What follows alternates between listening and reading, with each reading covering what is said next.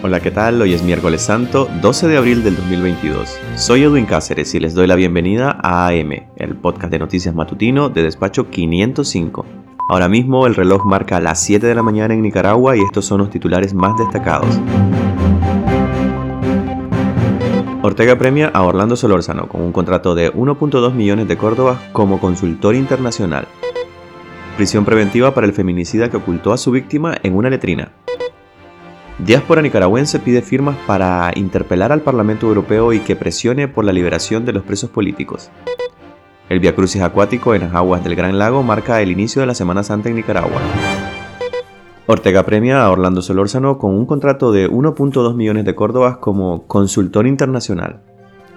El exministro de Economía, Orlando Solórzano, regresa al servicio estatal contratado por Daniel Ortega como consultor internacional para temas de comercio internacional e integración económica. Sin las obligaciones de un empleado público ni ningún tipo de subordinación, al cabo de un año Solórzano habrá facturado 1.211.915 córdobas, según se indica en documentos oficiales que lo eligen como el candidato idóneo. El contrato de adjudicación indica que Solórzano realizará la consultoría por un periodo de 12 meses, por lo que se fijó igual número de pagos por 1.992.000 córdobas cada uno, o el estimado al cambio oficial de 2.827 dólares. Es decir, que Solórzano cobrará un sueldo equivalente al de un ministro, pero con las ventajas de un consultor externo. El pago que recibirá será financiado con fondos del Tesoro, según la orden de contratación girada por la presidencia. De esta forma, Ortega rescata del desempleo a Solórzano. Él mismo ordenó su baja como titular de ministro de Fomento, Industria y Comercio MIFIC el pasado 25 de febrero a través del acuerdo presidencial número 30-2022.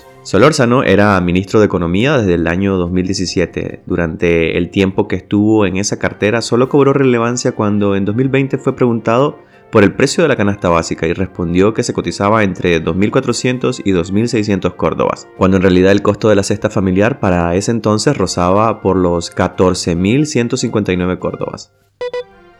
Prisión preventiva para el feminicida que ocultó a su víctima en una letrina. Por más de 20 días, Pedro José Zamora García escondió el cuerpo de Maritza Castro Manzanares en el fondo de la letrina del patio de la casa que ambos compartían en la comarca del Cortijo, del municipio de Rancho Grande en Matagalpa. Las acciones del acusado en un intento por ocultar su crimen fue lo que terminó delatándolo, ya que la familia de la mujer de 42 años comenzó a sospechar de él cuando notó que sin razón alguna había derribado y sellado el sumidero. El caso ha quedado a cargo de la jueza Maribel Parrilla Castillo, del juzgado del Distrito Penal de Audiencia y Violencia de Matagalpa, quien en una audiencia preliminar realizada el sábado 9 de abril ordenó dar apertura al proceso penal y decretó la prisión preventiva como medida cautelar Maritza Castro Manzanares había sido reportada como desaparecida desde la tarde del 8 de marzo y la intensa búsqueda que emprendieron familiares y vecinos culminó el 3 de abril al encontrar su cuerpo en el fondo de la letrina del patio de la casa que compartía con Zamora García. Los familiares comenzaron a sospechar que Zamora le había hecho algo malo a su pareja, al percatarse que de la noche a la mañana decidió derribar la letrina para luego rellenarla con tierra y construir otra. Para tratar de ocultar el crimen, Zamora también decía que Maritza se había marchado de la casa con un hombre para reiniciar una nueva relación de pareja. Su versión y acciones no convencieron a los familiares y su plan quedó al descubierto. Este lunes también se tiene previsto que la Fiscalía promueva la apertura de otro proceso penal contra Zamora García, ya que es señalado de haber violado a una menor de edad.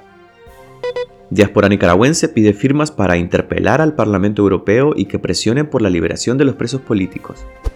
La diáspora nicaragüense en diferentes países europeos promueve una campaña de recolección de firmas para consultar al Parlamento Europeo sobre sus acciones de presión a la dictadura de Daniel Ortega por la liberación de los presos políticos y que se implementen más medidas por las constantes violaciones a los derechos humanos. A través de la plataforma osoigo.com, la diáspora deberá alcanzar al menos 700 firmas para que la consulta sea respondida por el Parlamento Europeo en una sesión pública. Instamos al Parlamento Europeo, a la comunidad internacional y demás entidades internacionales a sumar acciones para lograr la libertad de las y los presos políticos, la anulación de los juicios políticos y sus condenas, así como la restitución de las libertades públicas, respeto a los derechos humanos, total democratización de los poderes del Estado, expresan las organizaciones promotoras de la campaña. Asimismo, piden al Parlamento Europeo que exija al régimen la entrada a Nicaragua de una comisión especial de verificación del estado de salud físico y psicológico de los presos políticos, así como su inmediata liberación, que creen mecanismos y acciones para el acompañamiento y reparación de daños a las víctimas de la rebelión de abril del 2018 y que se desmantelen las fuerzas paramilitares. Quienes deseen firmar la petición oficial y presionar al Parlamento Europeo para que siga impulsando la liberación de los presos políticos, pueden hacerlo a través del enlace que encontrarán en la ampliación de esta noticia en nuestra web. El viacrucis acuático en las aguas del Gran Lago marca el inicio de la Semana Santa.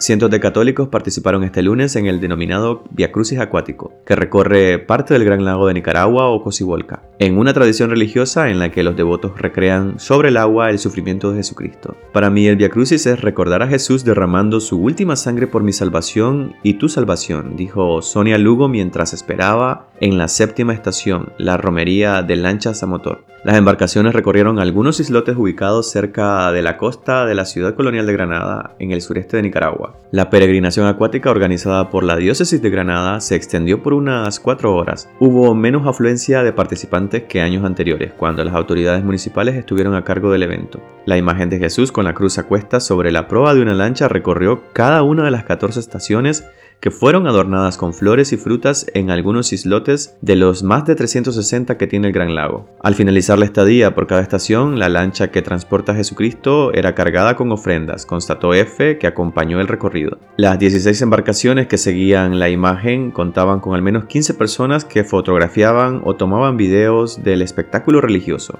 una tradición que se inició hace más de 41 años. Gracias por acompañarnos este día. Nos escuchamos mañana a las 7 con más noticias en el podcast AM de Despacho 505, donde podrás informarte de las noticias de Nicaragua, Centroamérica y el mundo. Recuerda visitar despacho505.com y seguirnos en nuestras redes sociales. Búscanos como Despacho 505. Que tengan un excelente día.